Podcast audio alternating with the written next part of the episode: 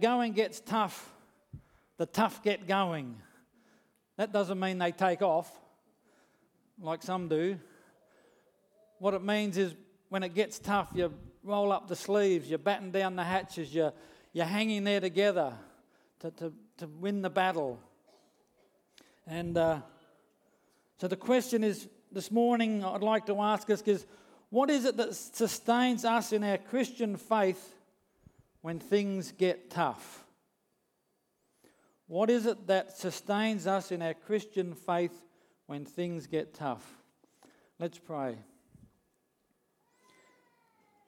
Heavenly Father, we thank you that this morning we can gather here in your name. Father, we thank you that you're here with us. And the Holy Spirit, I would ask you as I uh, speak this message this morning, you would take it and speak to each of us as an individual as you see fit. We thank you for your word. We praise you for your word. And we thank you, Lord, that your word brings life. In Jesus' name, amen.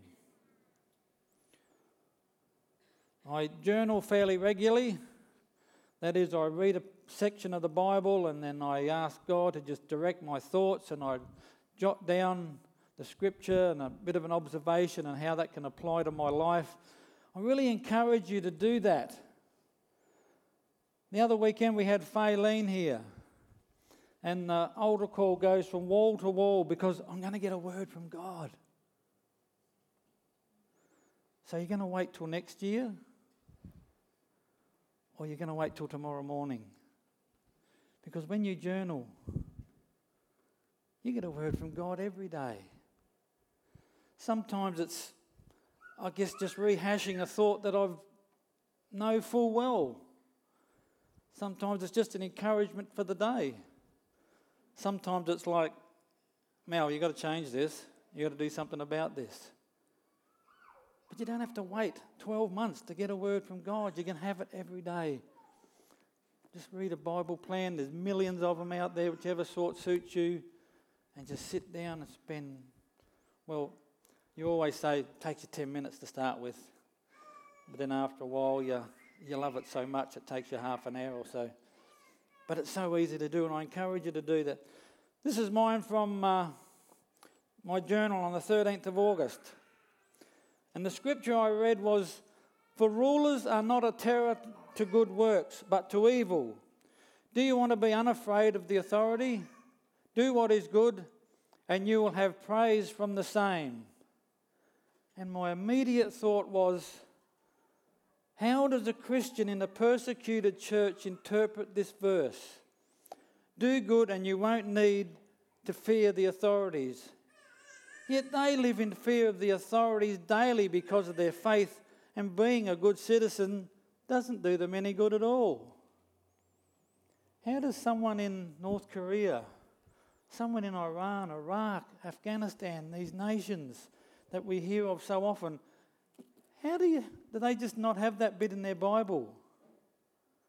I mean, they can be dragged out of their home and beaten, lose their businesses for the simple fact of having one of these on their shelves. How do they interpret that verse? I had a look at Open Doors, and there's over 100 million Christians around the globe that are suffering persecution for their faith in Jesus. I read just one story of a lady. She'd attended church the day before and she was, she was just radiant. She just loved getting together with her other fellow believers and she was baking some bread to take. And it was, you know, oh, I hope it tastes as good as it smells. And she was ready to go and she, she heard this noise, a loud noise out on the street near her home. And so she's packed everything together. She's going to head off to church. She looks outside and there's a mob. She thought it was boys playing with sticks. There was a mob. And immediately she knew where they were headed. And it was to the church. She raced ahead of them. And as she was nearing the church, the people from the church were looking out. They could see her running. She realized she wasn't going to make it and stopped. Then there was a thump, and another, another, and another. An hour later, a man knelt on the ground next to the body with with gentle hands, he wrapped the lifeless form of his wife in a clean cloth and quietly carried her away, tears streaming down his face. As you can probably tell, I'm moved by that story, but I can't relate to it. I can't relate Sandy coming to church, being pulled over by the police and beaten to death. How do they relate to that scripture? If you do good, the government will look after you. You know, at our prayer meeting, we often open most times on a Tuesday morning, thanking God that we can come together and we can sit here in peace and be able to pray. And I think, and we say often, this is the day that the Lord has made. We will rejoice and be glad in it. It's easy for us to say. How does that husband say that?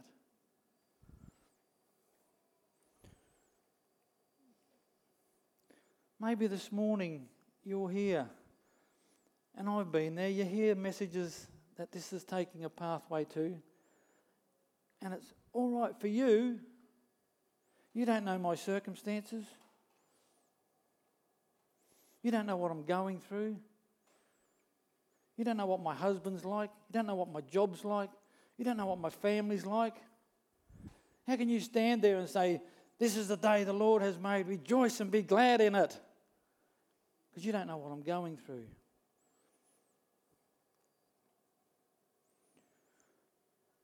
How does a terminally ill 40 something year old living in Emmerdale got motor neurones disease? laying in bed waiting to die. How does he relate to this is the day that the Lord has made? Be glad. The one who's lost a family member, whether that's through death or just not, you know, been separated, hard words have been spoken, broken families. We see it all. And in a size of people that we've got here this morning, all those things have been related to, I'm sure.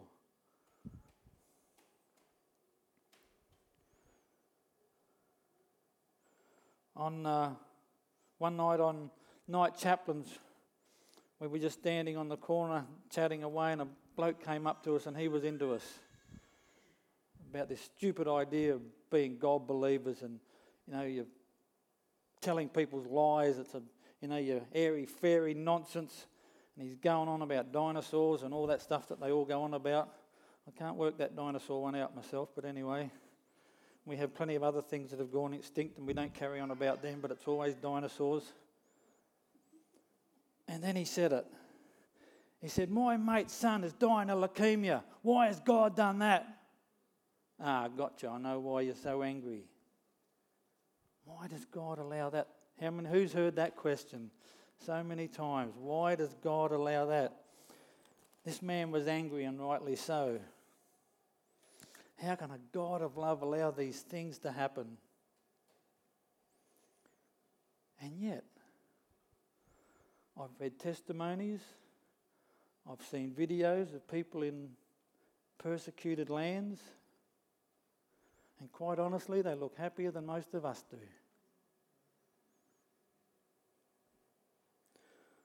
My friend who's, who's dying, he's happy. He can relate to that verse, even though he lays there in bed like that. Can't move his legs or his arms. How can we feel these emotions, be in these situations, yet have the peace of God and the knowledge that God is for us? How can we confidently say God is with us when our world is falling down around us? How can we do that? Psalm 119 What a great psalm. 176 verses. And it's all about God's word. Every verse is about how wonderful God's word is. I recommend you read it. But Psalm 119 and verse 165 says, Great peace have those who love your law, and nothing causes them to stumble. Great peace. We all know what greatness is. You know, we there's in the military and, and we see in wars there's you know great generals and you know way back in the Roman time, way for eternity, I guess, there's been great generals who've commanded thousands of men and won great battles. There are great people in our society who do amazing things. We call them great. But this far outweighs that sort of great because it's God's greatness. Great peace have those who love your law. Great peace. Philippians 4 6 and 7 says, Be anxious for nothing, but in everything by prayer and prayer. Prayer? I think I'm a bit too close to the, the food. Prayer and supplication with thanksgiving, let your request be made known to God. And the peace of God, which surpasses all understanding, will guard your hearts and minds through Christ Jesus. There's the key. Our man on the street corner was running away from God and shaking his fist. You mongrel, how can you let that happen to this boy? Instead of running into God and going, How can you help me in this situation? How can you help this family walk in this dark time?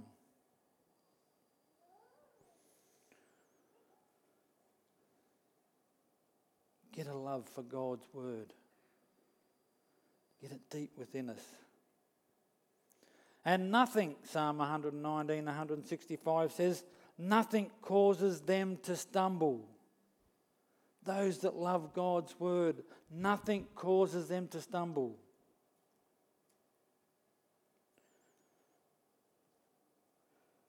Our problem, as soon as something happens, and we don't like it, we forget God's goodness and His love, His grace, and His mercy, and all those other wonderful words that we, we sprout when things are going well. Why is this happening to me? What have I done to deserve this? God's goodness and His love and His mercy go far beyond our earthly circumstances. In Psalm 106, 13 and 15, it's talking about the Israelites after they've come out of Egypt. Their feet are hardly dry from the spray off the sea as they walk through it on dry land. And what does it say? They soon forgot his works. How sad. They soon forgot his works. They did not wait for his counsel, but lusted exceedingly in the wilderness and tested God in the desert and he gave them their request, but sent leanness into their souls. Romans 7:25 says, "I thank God through Jesus Christ our Lord. So then with the mind I myself serve the law of God, but with the flesh the law of sin."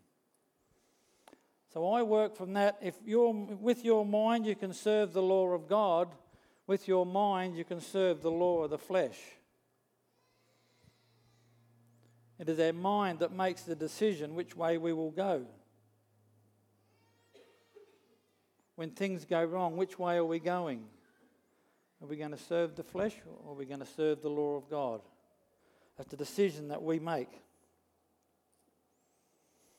It says he gave them their request. Where were they looking? Certainly not to God's law. Paul writes to the Corinthians about this. And he says, Now these things occurred as examples to keep us from setting our hearts on evil things as they did. He's using that picture from there to remind us where we to put our minds on so we make the right decisions. How we look to God no matter what our circumstances. Philippians 4 8 says, Finally, brethren, whatever things are true, whatever things are noble. Can I have that slide up, please? whatever things are just, whatever things are pure, whatever things are lovely, whatever things are, are of good report, if there is any virtue and if there is anything praiseworthy, meditate on these things. What can be more true or noble? More just, more pure, more lovely, of good report, of virtue, of praiseworthiness than God's word. The word for the day, 23rd of July, says the following Psalm 19, verse 8 The Lord's instruction is right, it makes our hearts glad. He commands shine brightly, and they give us light. Observe, number one, the commandments of the Lord are right. When people like Plato and Shakespeare speak, the effect of their words on us depend on what we bring to the process.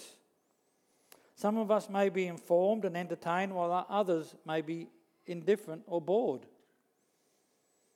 Their words can be described as intrinsically neutral, but this is not so with God's word.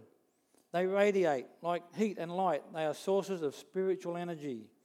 They possess a dynamic power that produces change wherever it goes. Likewise, God's word is dynamic. It radiates transforming power that changes anyone who lives in its environment. Two, the judge, judgments given by the Lord are trustworthy, Psalm 19, verse 9. The Hebrew word for trustworthy comes from certainty, honesty, and faithfulness. With absolute confidence, you can stand, stake your all on the reliability of God's word. It guarantees that God says what he means and means what he says. He can, you can stand secure on every syllable of it. In other words, you can live by every word that proceeds from the mouth of God. Matthew 4 4. And number three, by your teachings, Lord, I am warned. By obeying them, I am greatly rewarded. Psalm 19:11. God's word is more than just a list of do's and don'ts. It's like radar that signals to you when you're in danger of straying off course and getting into trouble. Your conscience alone is inadequate. How can I know all the sins lur- lurking in my heart? Cleanse me from these hidden faults. Don't let them control me. Psalm 19, 12 to 13. By obeying God's word, you will be greatly rewarded. Where are we looking this morning in the midst of our problems and our circumstances.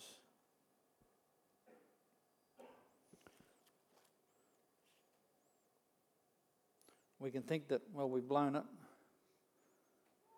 we've done no good, we've missed it. But further on in Psalm 106, after it tells us that God let them go their own way, nevertheless, what a great word. Nevertheless, he regarded their affliction when he heard their cry, and for their sake he remembered his covenant and relented according to the multitude of his mercies. That's good news, church, isn't it? He relented according to the multitude of his mercies. God's got a covenant with his church and he intends to keep it. No matter how we're feeling, no matter what's happening with us. He heard their cry. Maybe their prayer was like Philippians 4 Be anxious for nothing, but in everything by prayer and supplication with thanksgiving, let your requests be known to God. And the peace of God, which surpasses all understanding, will guard your hearts and minds through Christ Jesus. And what happened? He remembered his covenant and relented according to the multitude of his mercies.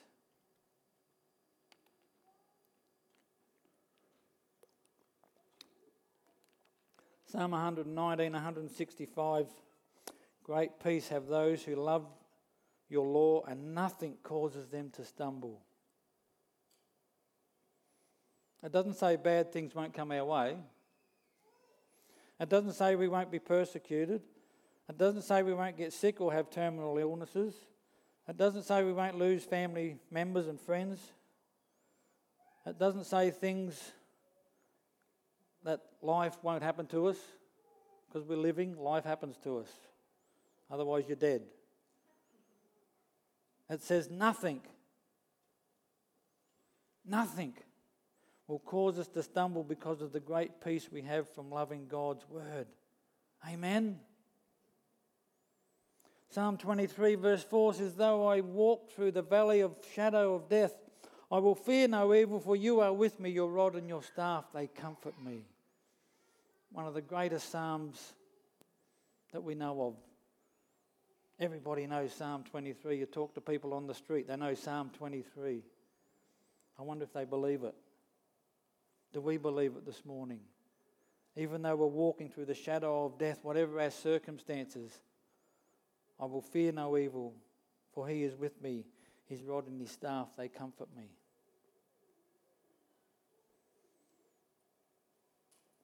And what do we find in God's word that can sustain us through all circumstances? What is it about God's word that sustains the persecuted, the sick, the dying, the broken-hearted, the wounded, and the hurting? Whatever the circumstance. What is it? What is it? Well, I'm going to put to you this morning what I'm sure you know, but we need to really believe it. What is it? It's the hope of glory, the joy of our salvation is what I see gets people through their circumstances. Peter writes, now he was one who got in a bit of bother, so I'm pretty sure he knows what he's writing about. Praise be to the God and Father of our Lord Jesus Christ. In his great mercy, he has given us new birth into a living hope through the resurrection of Jesus Christ from the dead, and into an inheritance that can never perish, spoil, or fade. This inheritance is kept in heaven for you, who through faith are shielded by God's power until the coming of the salvation that is ready to be revealed in the last time. In all this you greatly rejoice, though now for a little while you may have to suffer grief in all kinds of trials.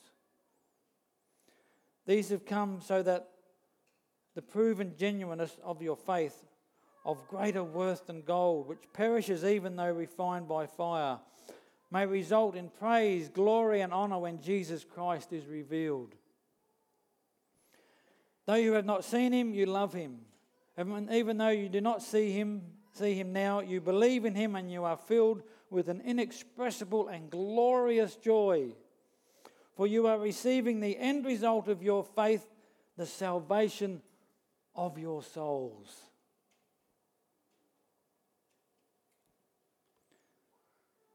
I believe that's why the person in the persecuted church can rejoice and be glad because this is the day that the Lord has made. This is why, when all of life's tribulations and pain and suffering come our way, we can say, I have great peace because I love God's law and nothing can cause me to stumble. That is why a man called Horatio Spafford can write a beautiful hymn, It is Well with My Soul, when all his family was lost in a tragic accident. When peace like a river attendeth my way, when sorrows like sea billows roll, whatever my lot thou hast taught me to say, it is well, it is well with my soul.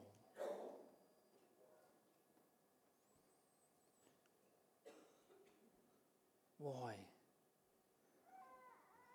I hope you've been distracted by my slide. Sometimes distractions are good. 1 Corinthians 2, verse 9 says, But it, it is written, Eye has not seen, nor ear heard, nor have entered into the heart of man. I, I think it's the NIV has there, what no human mind has conceived. I've read some of those books and read articles on people who believe they've been to heaven and have come back. And there's one common denominator they can't describe it. they, to a certain extent, they can say, well, it was sort of like this, but it wasn't. I just, there's no, we don't have any words in our language to describe the glory of heaven. Eye has not seen, nor ear heard, nor have entered into the heart of man the things which God has prepared for those who love him. That's our answer this morning. The hope of glory, the hope of our salvation.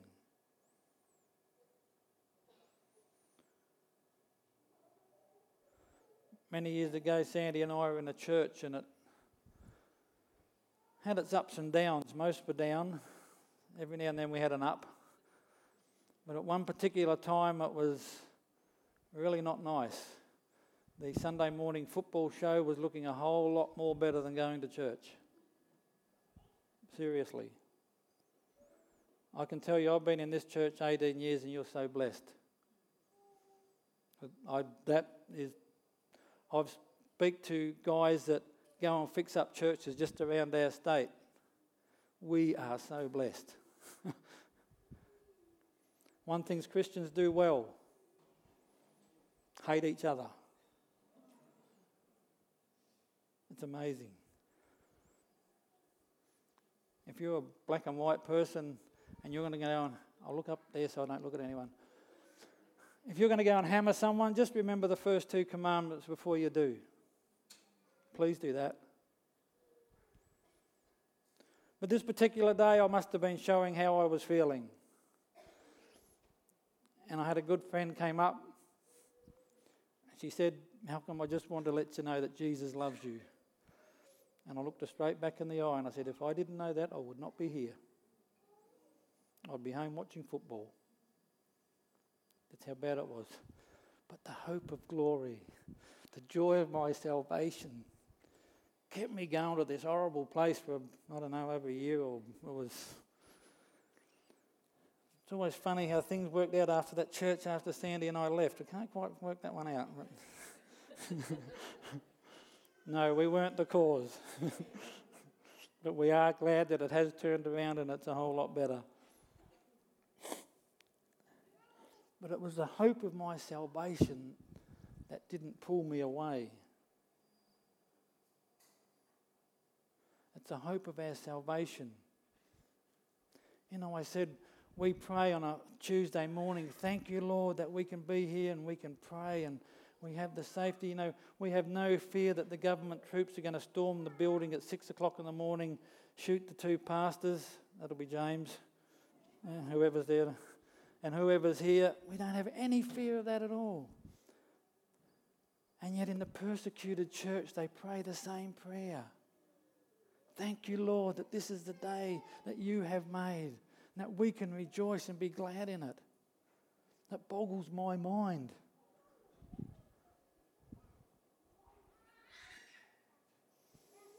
But as it is written, eye has not seen nor ear heard, nor have entered into the heart of man the things which God has prepared for those who love him. Just going to finish with a, a YouTube song by a guy called uh, Godfrey Birtill, a Pommy fella. Do you believe what I believe about you? It's God speaking to us. So if I can, hopefully we can have that. That'll be terrific. Just the words should come up, so just look at the words and listen to the song as it plays through. And I'm getting a shaking head. Alrighty. I wouldn't be a technician, sound or video for the life of me. Okay, we're not going to go there. I have got the words on my desk. I didn't think I'd need them. But, church, I hope you get what I'm saying this morning. That it's the hope of our salvation that will sustain us in all things. Not just the good things, in all things and it's the hope of glory that makes us stand firm. Let's stand together.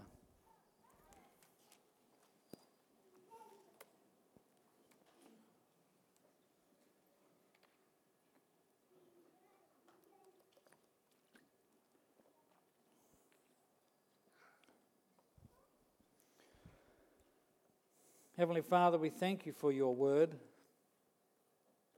And I pray that you would help each and every one of us to, as we read your word, to really understand the, the, the magnitude of it, the wonderfulness of it, the uh, um, amazingness of it. That it's not just uh, uh, letters written on a piece of paper, but they're words that can go deep into our spirits. They can encourage, they can lead and guide, they can convict us of things that you don't want us to have in our lives. I pray that each time we would read it, that through your Holy Spirit you would speak to us. Father, I'm totally aware that there's many this morning here that have situations that are tough. And they're asking those same questions Why me? What have I done to deserve this? How can you let me go through this, Lord? Father, I know you understand their grief. For you had to send your son, as we've, we've remembered this morning. I wonder if you asked, why my son? Why did I have to send my son? Why didn't these people just behave themselves and I wouldn't have to sacrifice my son? Jesus, you know our pain. You've been through the ultimate pain an agonizing and embarrassing death. But Father, you saw the joy of salvation beyond that cross. Thank you, Jesus, for being obedient. Father, we give you all the praise and all the honour and all the glory in Jesus' name. Amen. One thing I know is the last